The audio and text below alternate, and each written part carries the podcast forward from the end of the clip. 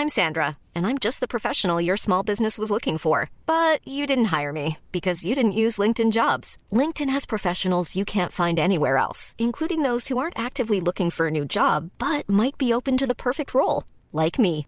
In a given month, over 70% of LinkedIn users don't visit other leading job sites. So if you're not looking on LinkedIn, you'll miss out on great candidates like Sandra. Start hiring professionals like a professional. Post your free job on linkedin.com/people today.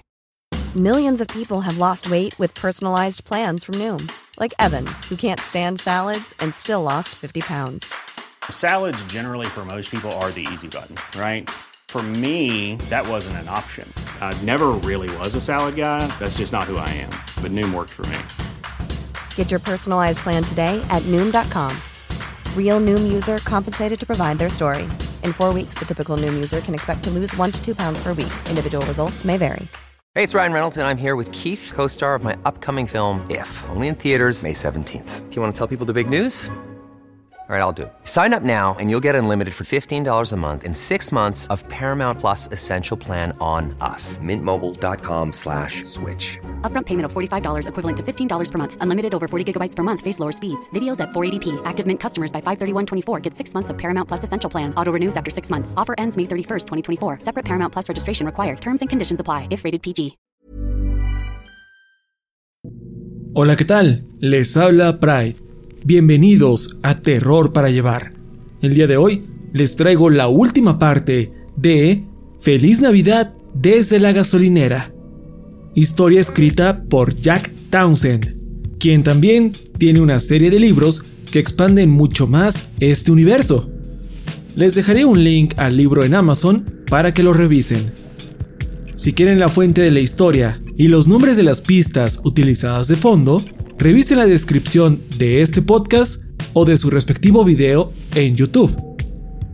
Mi canal es El Orgullo del Operador. Los invito a que me sigan por ahí.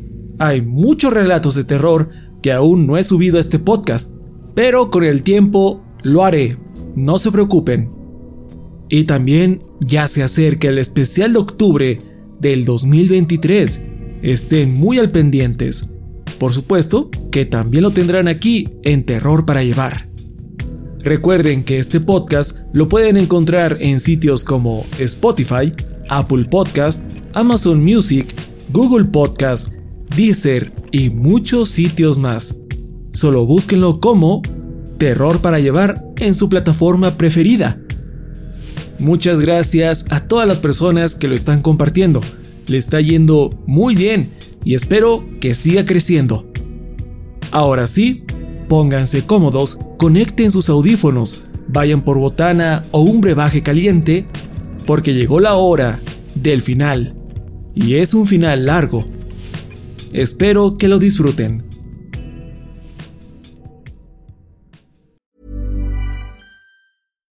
If you're looking for plump lips that last, you need to know about Juvederm lip fillers. With Juvederm Volbella XC and Juvederm Ultra XC, your lip look, whether it's subtle or bold, can last up to one full year with optimal treatment and no additional maintenance. Find a licensed specialist and see if it's right for you at juvederm.com today. That's J U V E D E R M.com. Add fullness to lips in adults over 21 with Juvederm Volbella XC or Juvederm Ultra XC. Do not use if you have severe allergies or a history of severe allergic reactions, or if you're allergic to lidocaine or the proteins used in Juvederm. Tell your doctor if you have a history of scarring or taking medicines that decrease the body's immune response or that can prolong bleeding. Common side effects include injection site redness, swelling, pain, tenderness, firmness, lumps, bumps, bruising, discoloration, or itching. As with all fillers, there's a rare risk of unintentional injection into a blood vessel, which can cause vision abnormalities, blindness, stroke, temporary scabs, or scarring. For full important safety information, visit juvederm.com.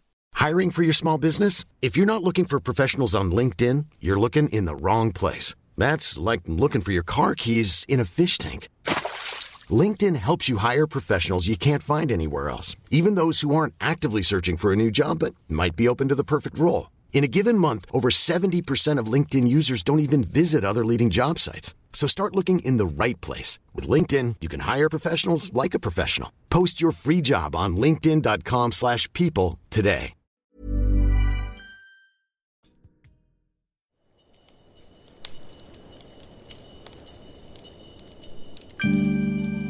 ¿Alguna vez escucharon la broma del tipo que piensa que un bombero es un piromaniaco? Debo admitir que no es un buen chiste, y aun si lo fuera, soy pésimo con los remates. La gente suele pensar que trato de ser gracioso cuando no es así, y viceversa. Como sea, el remate es algo como, cada que hay un incendio, siempre está ahí. Siéntanse libres de olvidar el chiste si así lo desean. No es importante, solo es algo que estaba pensando. Jerry cubrió a Rosa con una manta e hizo lo posible por mantenerla cómoda mientras yo intentaba explicarle la situación a O'Brien. Entonces, ¿me estás diciendo que hay un maligno doppelganger dentro del congelador? Sí. ¿Y cómo sabes que eso es lo que es? Una radio mágica y un cazador de monstruos nos lo dijo. Solo lo sé. Necesito algo más que eso para continuar. Por favor, solo no entres al congelador hasta que llegue la ayuda. Puedes esperar otro par de horas, ¿verdad? Veía cómo su cerebro empezaba a pensar. Me preguntaba si creía que estaba loco o si estaba a punto de arrancarnos la piel y alimentarse de nuestro sufrimiento. Es decir, si en verdad se trataba del cambiaformas, no había mejor momento que este para empezar a desollarnos. Dos de nosotros estaban encerrados y otra yacía inconsciente. Nunca he sido bueno peleando, incluso con todas mis extremidades. Y Jerry es... Bueno, Jerry. Obviamente no me mató ni devoró. Así que me vi obligado a creer que esta era la verdadera O'Brien y que la otra era el doble. No obstante, mi nivel de confianza en lo que sea, eso incluye la realidad misma, había llegado a cero y continuaba bajando desde hace mucho tiempo. Un par de faros iluminaron el interior y ambos dimos un vistazo hacia afuera, notando la camioneta que se estacionaba. La caballería llegó antes de lo previsto.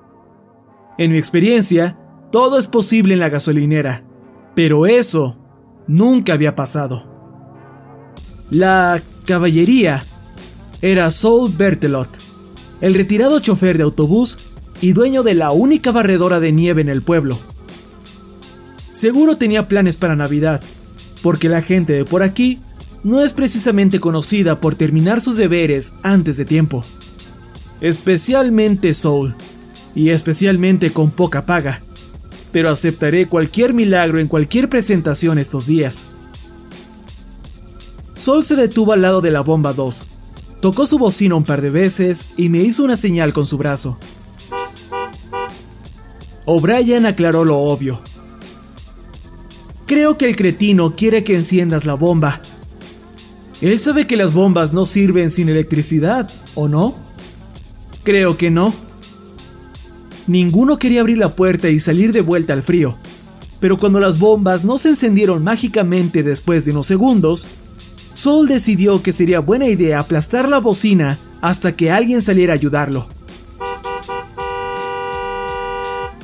O'Brien sacó las llaves de su patrulla y caminó hacia la puerta. ¿A dónde vas? Le pregunté, avanzando torpemente detrás de ella y tratando de sonar como si no sospechara que iba de camino a matarlo y arrancarle la carne de sus huesos. Tengo un bidón de gasolina en mi cajuela Iba a ayudarle a que siguiera su camino, si te parece bien, Jack. De repente me sentí muy pequeño. Ya es bastante malo no poder confiar en mis ojos, recuerdos o en mi propia mente, pero es mucho peor no poder confiar en mis amigos. Espera un segundo, interrumpió Jerry antes de que O'Brien empujara la puerta.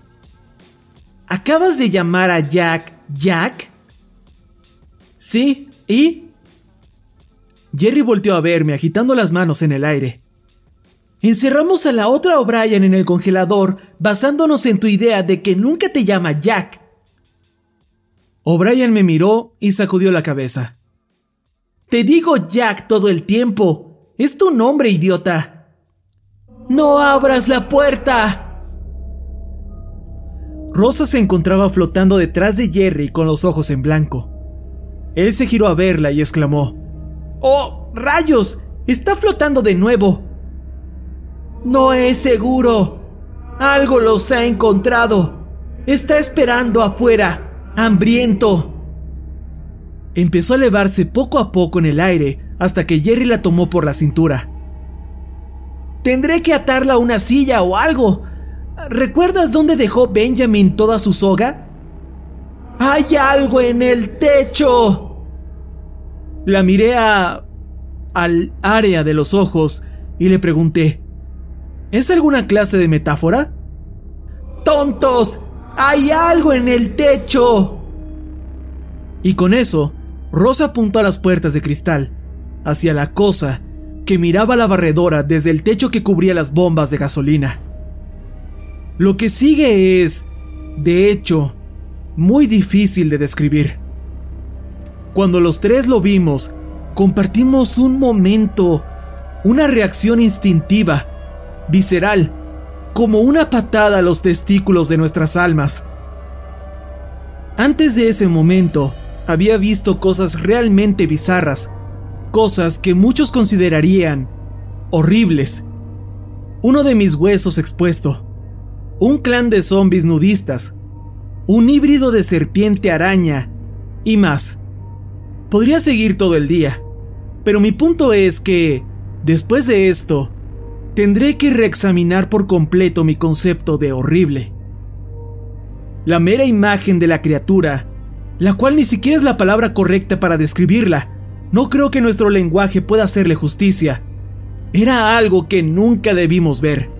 Forzaba nuestras mentes a reaccionar más allá del instinto de supervivencia por huir. Era como si mi cerebro simplemente se hubiera rendido manchando sus pantalones. Todos lo dijimos al mismo tiempo. ¡Mierda! Rosa cayó en los brazos de Jerry con los ojos cerrados. Luego, él la dejó caer al suelo como si fuera un costal de croquetas. Todos estábamos congelados por la terrible bestia que yacía sobre el techo de las bombas. Su cabeza era del tamaño de una pelota de playa y más o menos tenía la forma de un enorme cráneo. Sus ojos eran unos oscuros y profundos agujeros que no parecían moverse en sincronía con el resto de su cuerpo, como si fueran mecanismos enteramente diferentes. Eran como esferas de humo, Dos hendiduras en forma de línea servían de fosas nasales. Tenía la boca medio abierta, la cual estaba llena con hileras desorganizadas de dientes, dientes blancos y como de sierra, cual tiburón. Cada uno de sus pequeños colmillos eran del tamaño de mi pulgar. Dos cuernos en espiral decoraban su cabeza, cada uno como de un metro de largo. Parecían hechos de mármol negro. Las garras de la cosa contaban además con un talón puntiagudo, más oscuro que las tinieblas, y su piel recordaba a la de aquellos que sufren quemaduras de tercer grado. Puntos rosados de cicatrices y parches de piel que cubrían capas de enormes y gruesos músculos. Aún más interesante es que podíamos ver a la bestia en toda su monstruosa gloria, delineada contra el cielo, a pesar de que no había luz allá afuera más que la de los faros de la camioneta. Nuestros ojos captaban todo un espectro nuevo de luz, más allá del que normalmente podemos ver, y todo provenía de esa cosa. ¡Toco madera! ¡Lo dijimos los tres al mismo tiempo! gritó Jerry, transportándonos temporalmente de regreso a la realidad, y, muy seguramente, salvándonos de que perdiéramos lo que quedaba de nuestras mentes.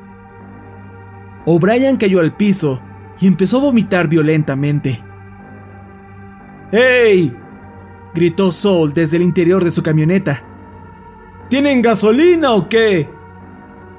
Por más que no quisiera ver hacia afuera, tenía que hacerlo. Soul estaba a punto de hacer algo que, sin saberlo, sería el peor error de su vida. Siento que debería contarles un poco más sobre Soul. Cuando era muy joven para conducir, tenía que caminar casi un kilómetro todos los días a las 5.30 am hasta la parada del autobús escolar. Mi casa estaba cerca del campo de cacería donde Soul estacionaba el autobús, lo que significaba que siempre era el primero en abordar. Y si alguna vez llegaba tarde, se iba sin mí. Pero, dependiendo de qué tan fuerte fuera su resaca, puede que no empezara a conducir sino hasta las 6.30 o incluso a las 7. Por lo tanto, tenía que quedarme en medio de un campo de tierra al lado del camino por casi una hora y media todos los días, hora en la que los mosquitos empiezan a despertar. Después de que su esposa lo dejó, se volvió un borracho aún más insoportable, y sus hijos llegaban a la escuela con moretones o dientes rotos. A veces pasaba horas en la estación de gasolina, rellenando el mismo vaso de café una y otra vez, y acosando a cualquiera dispuesto a escucharlo sobre cuál nuevo grupo de personas estaba arruinando el país, según él. Una vez, su nombre salió en la radio. Hay un hombre, Sol Bertelot. Llora solo en su choza para casa. El contenido de alcohol en su sangre es de 0.3110. Posee 42 armas de fuego. Su color favorito es el púrpura. Creo que mi punto, si es que tengo alguno, es que Soul era un chofer de mierda, un esposo y padre de mierda, un cliente de mierda, una persona de mierda y probablemente un cazador de mierda también. De hecho, era muy similar a muchas de las personas en este pueblo. Y, aún así, no quería ver cómo lo desollaban vivo. Fui a las puertas principales, las abrí al mismo tiempo que Sol salía de su camioneta y le grité, ¡Quédate en tu vehículo! O Sol no me escuchó, o lo hizo y decidió ignorarme, tomándose el resto de su cerveza antes de lanzarla a la nieve. ¡Sol! ¡Vuelve a tu camioneta! ¡Hay una fuga de gas o algo! Estaba a un par de metros de su vehículo cuando me miró a los ojos y gritó, ¡Jódete! ¡Tengo que orinar! La criatura se lanzó desde la orilla del techo, estiró su brazo izquierdo a la velocidad del rayo y tomó a Soul por los pies, alzándolo en el aire. La bestia acercó a Soul a su boca. Este colgaba de cabeza y no dejaba de gritar y maldecir. Soul era muy afortunado de siempre llevar consigo una pistola. No porque lo ayudara en dicha situación, no. Él murió. Está bien muerto. Pero, al menos, la pistola lo salvó de lo que pudo ser un festín de agonía para la bestia, quien, para ese punto, estaba convencido que se trataba del verdadero demonio, Zagot. Le disparó un par de veces en la cara, pero el arma mortal fue tan inefectiva como la picadura de una abeja, y todo lo que logró fue enojar al demonio de forma que azotó a Soul con toda su fuerza contra el pavimento. Posteriormente tomó el cuerpo que colgaba sin vida en su mano. Con la otra mano picoteó a Soul un par de veces. Luego, abrió el cuerpo con uno de sus talones, derramando su sangre sobre la nieve. En cuanto a últimas palabras se refiere, jódete, tengo que orinar, quizás no sean las mejores para poner en tu lápida. Sentí que algo me jalaba de la playera hacia atrás. Caí dentro de la tienda y O'Brien cerró la puerta con seguro. Sí, bien hecho. Ponle seguro. Confío plenamente que ese diminuto mecanismo detendrá al demonio de 6 metros que está afuera. Ella me puso de pie y dijo una sola cosa. Armas.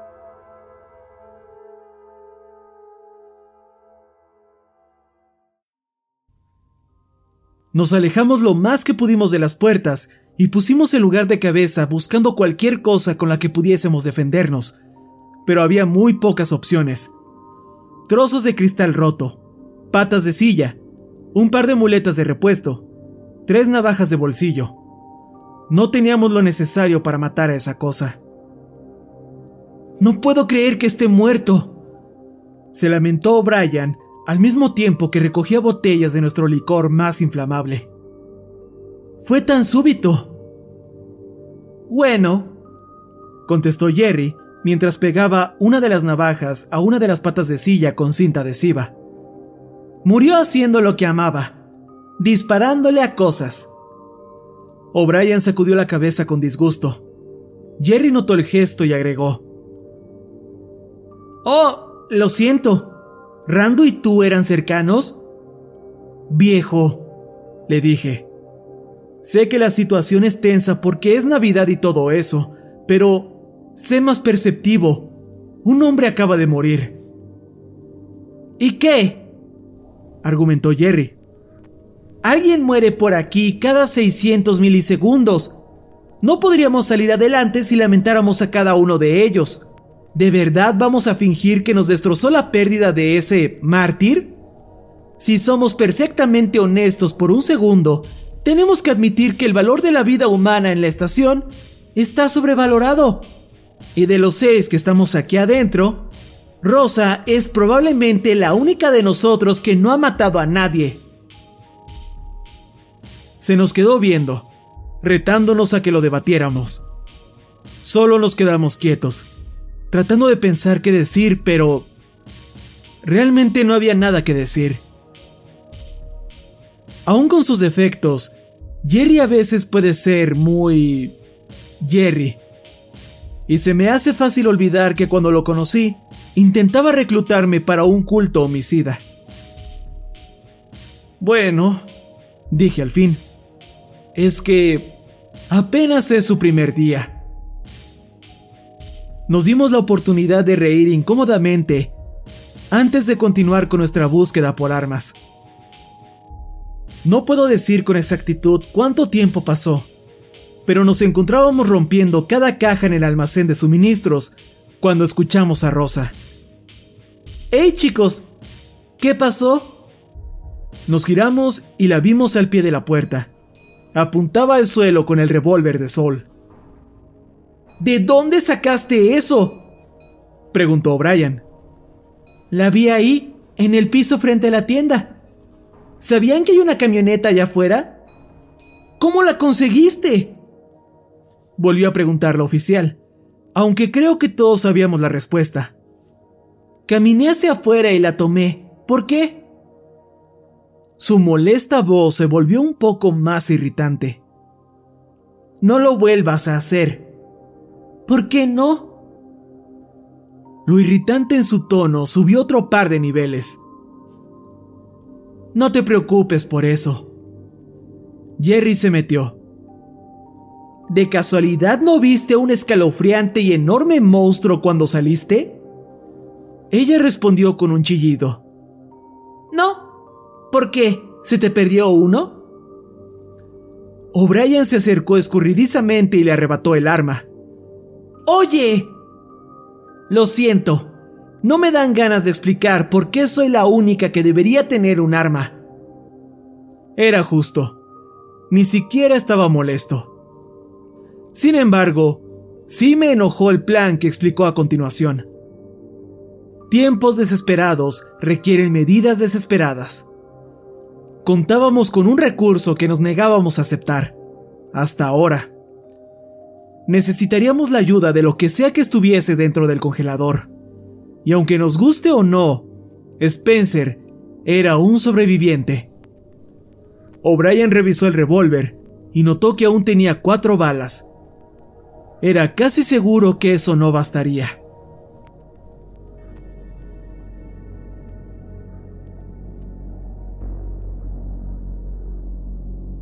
La oficial abrió la puerta, revólver en mano. El resto de nosotros le seguíamos de cerca sosteniendo las linternas. Nuestro trabajo era apuntarlas en conjunto a los ojos de quien sea o lo que sea que intentase atacarnos, si es que llegase a pasar. No sabíamos qué esperar cuando abrimos la puerta, pero lo primero que vimos fue la silla en la que atamos a Spencer, vacía. ¿Hola? O'Brien alzó la voz. ¿Alguien sigue vivo? Después de unos segundos sin respuesta, Entramos al congelador e inmediatamente me arrepentí de seguir ese plan.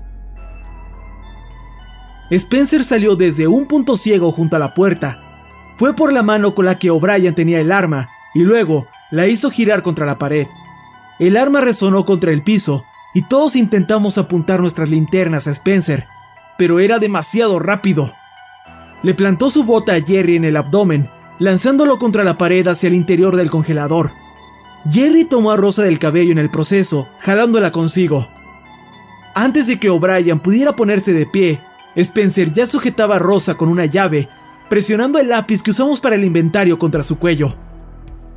¿Acaso se aburrieron sin mí o qué? Se burló. Yo mantuve mi linterna fija en él, al mismo tiempo que él retrocedía al interior del congelador. Las esposas del oficial seguían en sus muñecas, pero la cadena que las unía estaba rota. Ahora no eran más que un par de brazaletes finos. Viejo, escucha, le dije. Cierra la boca. Así es como irán las cosas. Primero... Spencer soltó a Rosa y se desvaneció. Su cabeza chocó contra el piso rebotando. Detrás de él se encontraba... Oh, mierda, no otra vez. Spencer. Sosteniendo el arma con la que golpeó al otro Spencer. Es decir, la linterna que tenía la otra O'Brien cuando entró al congelador. Y me di cuenta en ese momento que era la misma linterna que le dimos al doble de Donald Glover cuando la encontramos. ¡Carajo! dijo Spencer, el que estaba consciente. ¿Así es como me veo? Soy un sexy hijo de puta.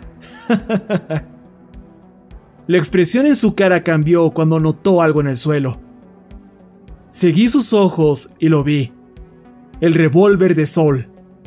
O'Brien y Spencer se lanzaron por él al mismo tiempo, pero chocaron antes de alcanzarlo. Cayeron contra las repisas. O'Brien recibió la mayor parte del impacto. Yo tropecé dentro del congelador. Me encontraba en el desagradable piso pegajoso, tanteando en la oscuridad hasta que mis manos sintieron el frío y pesado metal. Lo apunté a Spencer, pero no había manera de hacer un tiro limpio, especialmente con Rosa moviendo la linterna por todas partes. Spencer lanzó a O'Brien a la silla de ruedas. Ella cayó de espaldas. Luego, se limpió algo de sangre de la cara y se dirigió a mí.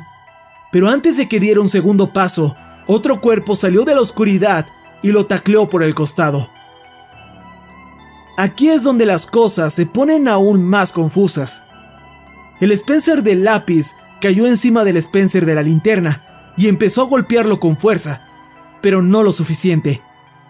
En poco tiempo, Spencer Linterna estampó su linterna contra el puño de Spencer Lápiz, dándole la vuelta y ahora golpeándolo a él. Yo les apuntaba a ambos con el arma, sin una maldita idea de qué hacer. Miré a O'Brien y exclamé, No sé cuál es el verdadero Spencer. ¿A quién carajos le importa? gritó. ¡Dispárales a ambos! Spencer Linterna dejó de golpear al otro. Ambos voltearon a verme y dijeron, ¿Eh? Dudé. Spencer Lápiz apuñaló con su lápiz al otro en el hombro. Luego giró su arma. Spencer Linterna retrocedió por el dolor. Justo en ese momento, Jerry gritó desde la puerta del congelador. ¡Oye, idiota! Sostenía un cóctel molotov, pero no por mucho. Antes de que pudiera gritarle ¡Mala idea! Lanzó la bomba al Spencer Linterna, quien la atrapó con la maldita mano. Justo cuando pensé que la situación no podría ponerse peor, Spencer Lápiz golpeó el cóctel, quebrándolo y dejando que una bola de fuego azul iluminara la habitación por un instante antes de que se extinguiera, dejándonos en la oscuridad. Todos tratábamos de recuperar el aliento. Rosa apuntó con su linterna a la figura que salió corriendo del congelador. Luego desapareció por la puerta trasera. Tras unos segundos, recordamos que aún quedaba un Spencer en la habitación con nosotros y comenzamos a buscarlo con nuestras luces. Primero revisé el último lugar donde lo vimos, encontrando nada más que manchas de sangre y repisas rotas. Luego la apunté a O'Brien. Luego a Rosa, quien estaba sentada en el suelo, apuntándome con su linterna. Luego a la otra Rosa, sentada al lado de la primera, con una linterna idéntica en la mano. Las rosas se arrastraron a lados opuestos del congelador y se miraron con la misma expresión de terror. O'Brien se puso en medio y habló. Ok, así está el asunto. Una de ustedes es una cambiaformas. A esa es a quien le estoy hablando. No queremos lastimarte, queremos tu ayuda. Hay algo afuera de la tienda que acaba de matar a un hombre. Miré los rostros de ambas y lo supe de inmediato. Una rosa miró a O'Brien y preguntó con tono suave. ¿Alguien murió? La otra tardó un segundo en imitar el gesto de miedo y preocupación de la rosa real. Me acerqué al cambiaformas y le dije, Te descubrimos. Ella me miró con una tierna carita de, ¿qué fue lo que hice? Pero no podía engañarme. Entonces, su expresión cambió a una burlona sonrisa y rió. Bien, me atraparon. ¿Qué puedo hacer? Empecemos con... ¿Quién es Agot? Se puso de pie y contestó. Oh, no dudo que tengan un millón de preguntas. Sin embargo, no tengo el tiempo ni las ganas de contestarlas. Esta fue una linda distracción, pero si lo que dicen es cierto, tengo que ponerme a trabajar. ¿Pudiste escapar cuando quisieras? Sí, pero... Ustedes, humanos, son unas criaturas tan curiosas. Y tenía que distraerme con algo hasta que Sagod apareciera. Bueno, es hora de irme. Y cuando despierten, no recordarán nada de esto. La doble agitó su mano frente a O'Brien, Jerry y la verdadera Rosa, quienes cayeron al suelo, inconscientes. Los miré con atención para asegurarme que seguían respirando. Luego regresé mi mirada a la doble de Rosa frente a mí. Ok, esto es extraño, pero es hora de que vayas a dormir. Agitó su mano frente a mí una vez más. Yo parpadeé un par de veces. ¿Qué? exclamó. Yo no duermo. Pensé que te lo había dicho. Puede que se lo hayas dicho a Rosa, pero no puedo copiar recuerdos, Jack solo rostros y voces. ¿Quién eres? Realmente no tengo tiempo para...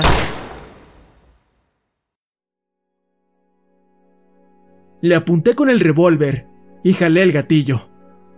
Ahora, sé que eso suena terrible, y apuesto a que todos los que creen tener una moralidad superior están pensando, yo no hubiera hecho eso si estuviera en esa situación. Pues saben qué, no estuvieron en esa situación. Yo sí. Y estaba realmente enojado. No solo porque este cretino estuvo jodiendo con nosotros toda la noche, porque nos usó de carnada para atraer al demonio real, y por dejar que nos volviéramos súper paranoicos, haciendo que sospecháramos el uno del otro, sino también porque aún después de todo esto, después de todo lo que soporté esta noche, anunció como si nada que yo sería el único que la recordaría. Además, sabía que un disparo al pecho no lo mataría. ¡Ah! ¡Ah! Gritó, transformándose al instante en O'Brien frente a mis ojos.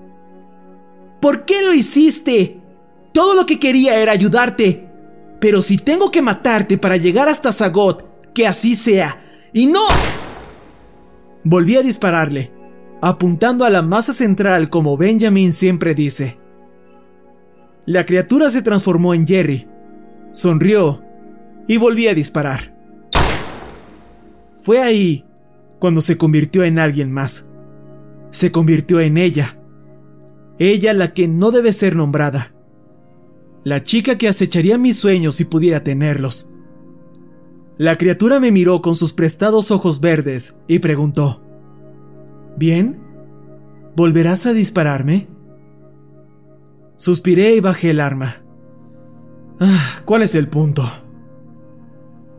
Cambió una última vez y allí estaba, de pie frente a mi propia presencia. Y tengo que decir que no me había dado cuenta de lo descuidado que empezaba a lucir. Necesitaba un corte de cabello urgentemente. Los círculos bajo mis ojos ya tenían sus propias sombras, y mis pómulos eran cada vez más pronunciados. Era más delgado en persona que frente a un espejo. Jack, te diré algo que nunca le he dicho a otro humano. Para mí, Tu especie son como hámsters. No me siento obligado ni tentado a explicarles mis actos o motivos, pues son tan primitivos y poco evolucionados que simplemente no podrían procesarlos de todas formas. Está bien, eso es justo, supongo. No existen los demonios. Zagot es mi responsabilidad. Él duerme dentro de una de las grietas de su universo, pero algo lo despertó, algo que hasta yo desconozco. Cada siglo más o menos, tengo que ponerlo de vuelta a dormir, y es por eso que estoy aquí, no para herirlos, para ayudarlos. Benjamin, en caso de que estés leyendo esto, te equivocaste. Otra vez. Y también, jódete. Hace mucho tiempo se crearon leyendas acerca de un demonio. La gente también vio a un cambiaformas cada vez que Sagot despertaba y saciaba su hambre. No pasó mucho antes de que los humanos asociaran a ambos como la misma cosa. Oh, es el bombero. Ahora, evitaré que Sagot destruya tu mundo, Jack. Pero antes de hacerlo, hay una última pizca de información que quiero darte. Cuando asumo la forma de alguien, no veo sus recuerdos, pero puedo sentir lo que hay en su interior. A falta de un mejor término, soy lo que ustedes llaman un empático. Ok. Tú y tus amigos tienen todo tipo de problemas. Están jodidos de diferentes formas. Necesitarías un ejército de psiquiatras solo para desenredar las bolas de cables que son sus mentes. Gracias. Eso no es lo que quería decir. Sus perturbadas mentes no son tan especiales. No obstante, el otro... Uh, Spencer? Miré en su interior y todo lo que vi fue... nada. Absolutamente nada. Lo mismo que veo cuando miro a una mesa o a una roca. Es solo un oscuro vacío. Sí, contesté. De hecho, ya sabía eso. Di un paso atrás y dejé que mi doppelganger saliera del congelador, hacia la entrada principal. El resto de la noche pasó sin ningún otro incidente. Los otros durmieron donde cayeron, pero intenté ponerlos cómodos con mantas y almohadas hechas con bolsas de pan caducado. Limpié mientras esperaba el amanecer. Llené cuatro bolsas de basura. Luego registré lo que se perdió del inventario por culpa de la pelea. Es asombroso lo productivo que uno puede ser cuando no duerme. Una vez que todo estuvo en orden, me senté detrás del mostrador y leí durante una hora más o menos mientras esperaba que los otros despertaran del hechizo del cambiaformas, o lo que sea que les hizo.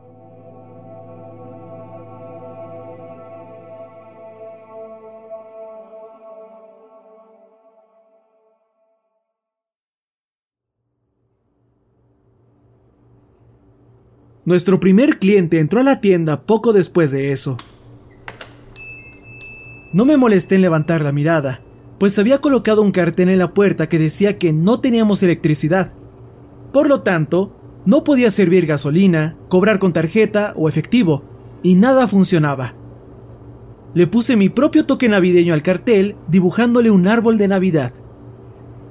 El cliente caminó hasta la barra e interrumpió mi lectura justo cuando se ponía interesante.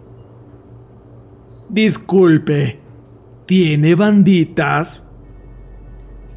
Levanté la mirada y noté que el hombre frente a mí era el jodido Spencer Middleton, con lápiz incrustado en el hombro y todo. Rápidamente intenté tomar el arma que dejé sobre el mostrador y me di cuenta que ya no estaba ahí. Spencer levantó el revólver y cuestionó. ¿Estabas buscando esto? Se siente un poco ligera. ¿Creíste que podrías darme de un solo tiro? Lentamente doblé la esquina de la página que leía y puse el libro sobre la barra. ¿Hay alguna posibilidad de que seas el cambiaformas? Spencer sacudió la cabeza. Un minuto después, nos encontrábamos en el exterior, con la nieve que llegaba hasta las rodillas atrás de la estación. Spencer me clavó el barril del arma en mi espalda, guiándome al bosque. Antes de llegar, me gritó, ¡Alto! Luego escaneó el entorno, olfateó el aire, sonrió y sacó un enorme cuchillo de la funda que colgaba en su cinturón. Sí, esto servirá. ¿Eres diestro zurdo? ¿Por qué? No importa. Me tomó la mano y rebanó mi meñique de un tajo. Luego me quitó las muletas de un jalón. Caí en la capa de nieve y abracé con fuerza mi mano sangrante contra mi estómago. El cálido y pegajoso líquido que se derramaba se sentía extrañamente reconfortante al calentar mi torso. No es personal, solo necesito algo de carnada. Tengo un nuevo jefe y quiere que le lleve algo especial. Hazme un favor y sigue sangrando. La cosa no tardará en captar tu esencia. Mira, si esa cosa no te mata, te dejaré vivir. ¿Qué dices? Se dio la vuelta y empezó a alejarse. Ah, ¡Oye, Spencer! Le grité y se detuvo. ¿Sí? Eres un imbécil. Se rió y regresó a la estación, llevándose mis muletas bajo el brazo. Me recosté boca arriba y escuché el familiar sonido de la puerta principal abriendo y cerrándose. Si algún día intentaría esas maniobras de supervivencia que había escuchado, este era ese día. Me arrastré, impulsándome con la mano y pierna que me quedaban, dejando un rastro de sangre detrás de mí. Desplazarme en mi condición sería difícil, cuanto menos, y sentía que mi visión comenzaba a oscurecerse, lo cual para mi caso en particular, no es una buena señal. Si perdía el conocimiento, significaba que estaba muerto. Logré arrastrarme hasta un lado de la tienda cuando finalmente decidí que era una pérdida de tiempo. No podría entrar, e incluso si lo hacía, Spencer me sacaría de vuelta. No había de otra más que esperar un milagro. Hey Jack, ¿qué estás haciendo aquí afuera? Levanté la mirada y vi a mi viejo amigo Tom. Su blanco cabello combinaba a la perfección con el paisaje nevado. Tom fue el primer oficial que nos pusieron como niñero, y también fue el primero en morir. Apreté el pequeño muñón bajo mi axila, tratando de retardar el sangrado al mismo tiempo que intentaba averiguar si lo que veía era un fantasma, una alucinación o el cambiaformas. Honestamente, no notaba alguna diferencia. Spencer me está usando como carnada. Tom se transformó inmediatamente en un samoano de 180 kilos y 2 metros de alto, cubierto de cicatrices y tatuajes tribales. Eso reducía las opciones a alucinación o cambiaformas. ¿Ese idiota regresó? Sí. Bueno, Creo que tendré que enseñarle una lección sobre... Se detuvo y giró hacia el bosque. Algo allá afuera avanzaba estrepitosamente entre los árboles, rompiendo ramas y haciendo un montón de ruidos al acercarse. La figura se agachó a mi lado y habló. Lo siento. Parece que no tenemos tiempo para sacarte de aquí. Zagot ha olido tu sangre y viene por ti. Eso apesta. Escucha con atención. Hay algo que tienes que saber de Zagot. Solo tiene una debilidad, y esa es que no puede herirte si no lo miras. ¿Entiendes? No. Cierra los ojos. No importa lo que pase. No importa lo que escuches. Cierra los ojos hasta que me escuches decir, salutem. Hasta entonces, hará de todo para engañarte a que abras los ojos. Si lo haces, se acabó. Empezará por tus párpados. ¿Ahora lo entiendes? Todavía no. El cambiaforma suspiró y exclamó. ¡Ah! ¡Cierra los ojos! Justo en ese momento, lo vi. Era Zagot, avanzando por el bosque. Era tan alto como los árboles horroroso y humanoide, con un aura de terrores inconcebibles y una cara que gritaba todo tipo de cosas oscuras y llenas de odio. Cerré los ojos e inmediatamente sentí un alivio. Está bien, dijo una dulce y gentil voz. Puedes ver, es seguro. Hará de todo para engañarte a que abra los ojos. Ah, no, así estoy bien, contesté. Escuché a O'Brien a mis espaldas, gritando. Jack, ayúdame. ¡Ja! Tendrás que esforzarte más. De la nada, lo sentí escalando por todo mi cuerpo. ¡Insectos! Chillaban y hacían toda clase de ruidos a la par que invadían mis pantalones y se metían bajo mi ropa. Se me metieron a la nariz, orejas y boca. Me atragantaba, los escupía y los quitaba con las manos. Mantuve mis ojos cerrados lo más fuerte que pude. Una erupción de calor me dio en la cara cuando escuché al enorme ser gritar a tan solo unos centímetros de mí.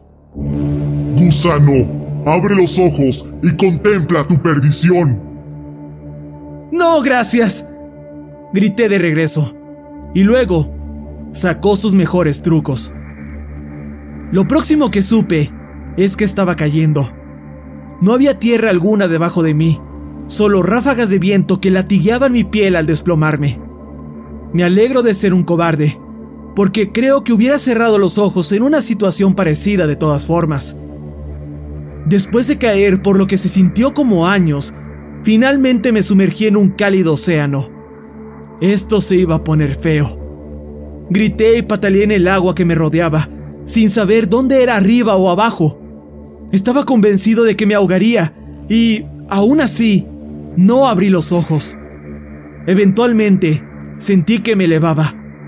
Tal vez el aire que quedaba en mis pulmones bastaría para llevarme a la superficie. Aguanté la respiración todo lo que pude hasta que mis pulmones me dolieron con tal agonía que se sentía como la muerte. Pero no llegaba a la superficie por más que aguantaba. Había llegado el momento. Por fin moriría.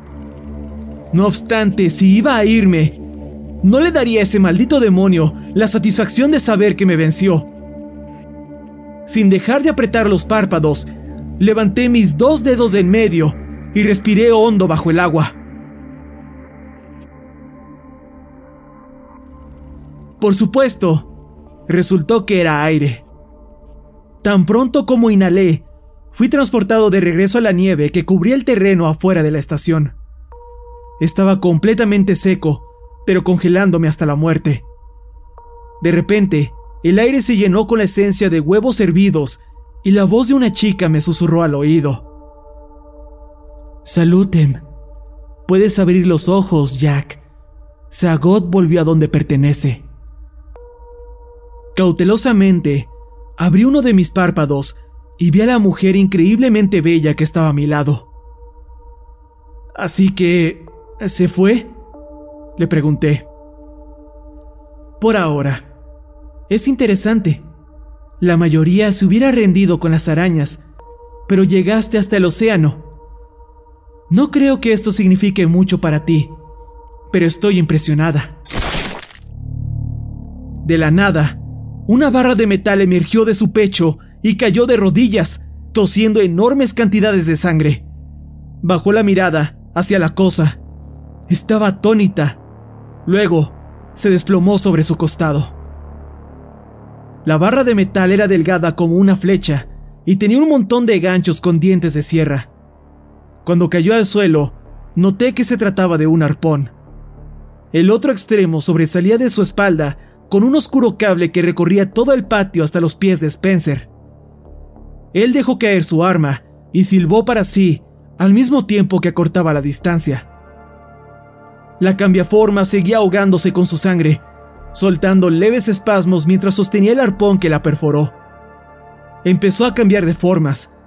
Un enorme físico culturista, un luchador olímpico, un hombre mórbidamente obeso, un niño, Jerry, O'Brien, yo, Spencer, y luego comenzó a cambiar aún más rápido.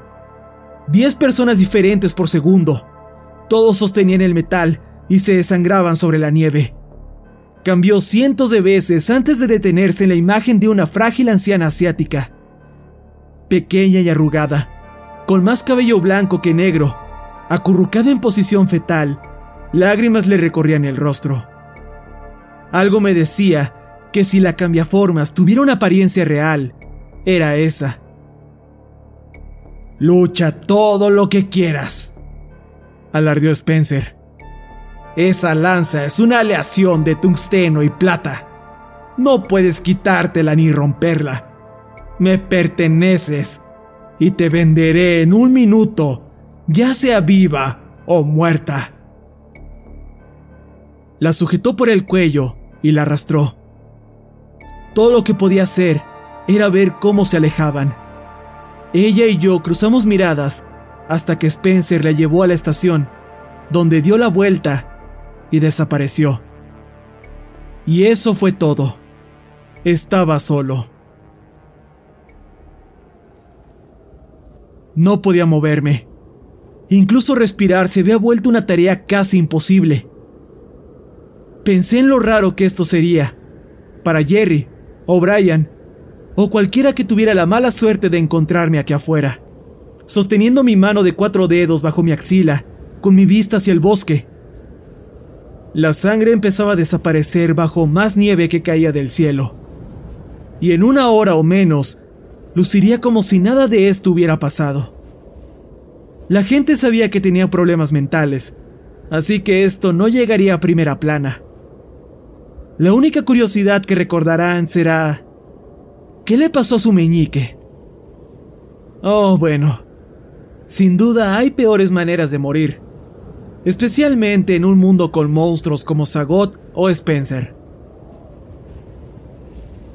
Miré los copos de nieve caer y enfoqué todas mis fuerzas en inhalar una vez, luego otra, y una más después de esa. Puede que fuera inútil, pero me aferraría a mis últimos segundos. Entonces, la puerta trasera se abrió y alguien se acercó a mí. Me tomó por el cuello de la playera y empezó a arrastrarme. Me llevó hasta la parte trasera de la tienda y sentí al instante cómo mi sangre volvía a correr por mis venas. Me arrastró hasta la parte frontal de la tienda y me dejó caer sobre mi espalda antes de agacharse y exclamar. Te dije que te dejaría vivir si atrapaba a mi presa. Y un trato es un trato, ¿no? Respiré hondo dejando que el cálido aire del lugar invadiera mis pulmones, al mismo tiempo que trataba de encontrar las palabras para decirle a Spencer cuánto lo odiaba. Pero no pude. Al parecer, ya lo sabía de todas formas. ¿Sabes, Jack? Tal vez nuestra situación no está destinada a cambiar. Quizás las cosas son así por una razón. Quiero decir, han sido un montón de altibajos para nosotros. Ambos hemos perdido tantos amigos en esta gasolinera. Kiefer, Carlos, Tom, el puto cazador de la madrugada. Pero al final del día, solo hay dos constantes. Tú y yo. Eres como un pésimo Batman de mierda para mi asombroso Joker. Y no te preocupes por la cambiaformas. Acabo de entregarla a mi nuevo jefe, así que no volverá a molestarte. Miró hacia afuera por las puertas. Veía algo que yo no alcanzaba a ver y sonrió ampliamente, satisfecho. Tienes razón. Algunas cosas nunca cambian. Como el hecho de que nunca te das cuenta que puedo hurgar en tus bolsillos. Hey, Spencer, le dije en cuanto regresó mi voz. Sí, soy diestro. Le puse el barril del revólver contra el estómago y jalé el gatillo. La expresión en su rostro era como de, no puedo creer que acabo de ocurrir esta mierda. Cayó sobre su trasero y miró el arma en mi mano. Luego, al círculo de sangre que crecía rápidamente en su playera. ¡Pedazo de mierda! O'Brien por fin despertó, ya era hora, y salió del congelador gritando. ¿Qué fue ese ruido? Jack, ¿estás bien? Spencer sostuvo su herida con ambas manos y salió disparado por las puertas. Intenté decirle a O'Brien que lo persiguiera, pero perdí nuevamente el habla. En su lugar, solo cerré los ojos y esperé.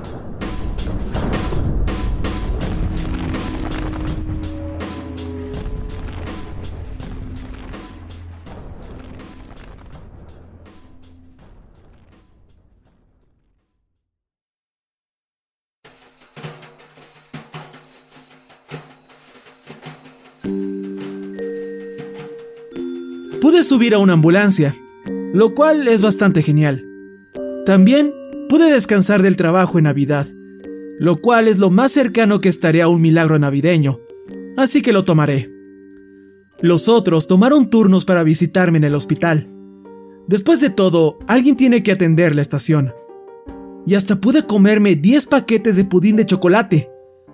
Sospecho que una de las enfermeras siente algo por mí, pues sigue dándome postre extra en secreto. De nueva cuenta, el reporte oficial dicta que no ocurrió nada supernatural. Culparon a Spencer por la desaparición de Soul, mi paliza, el daño a la tienda y toda la sangre del lugar.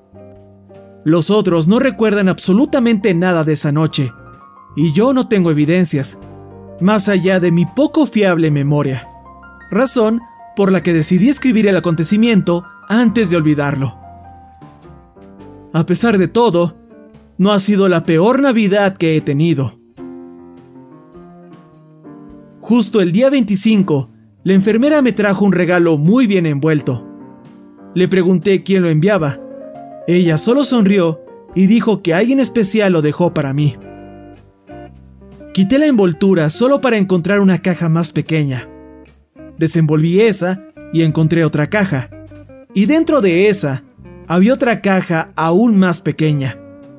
La última caja era tan pequeña que cabía en la palma de mi mano. Alguien se tomó muchas molestias para esto, y una sensación muy inquietante empezó a recorrer mi cuerpo. Finalmente, abrí la última caja y confirmé mis sospechas. Adentro había dos cosas una pequeña nota de papel y mi dedo cercenado. La nota solo constaba de tres palabras escritas con tinta café seca. Feliz, Navidad, Jack.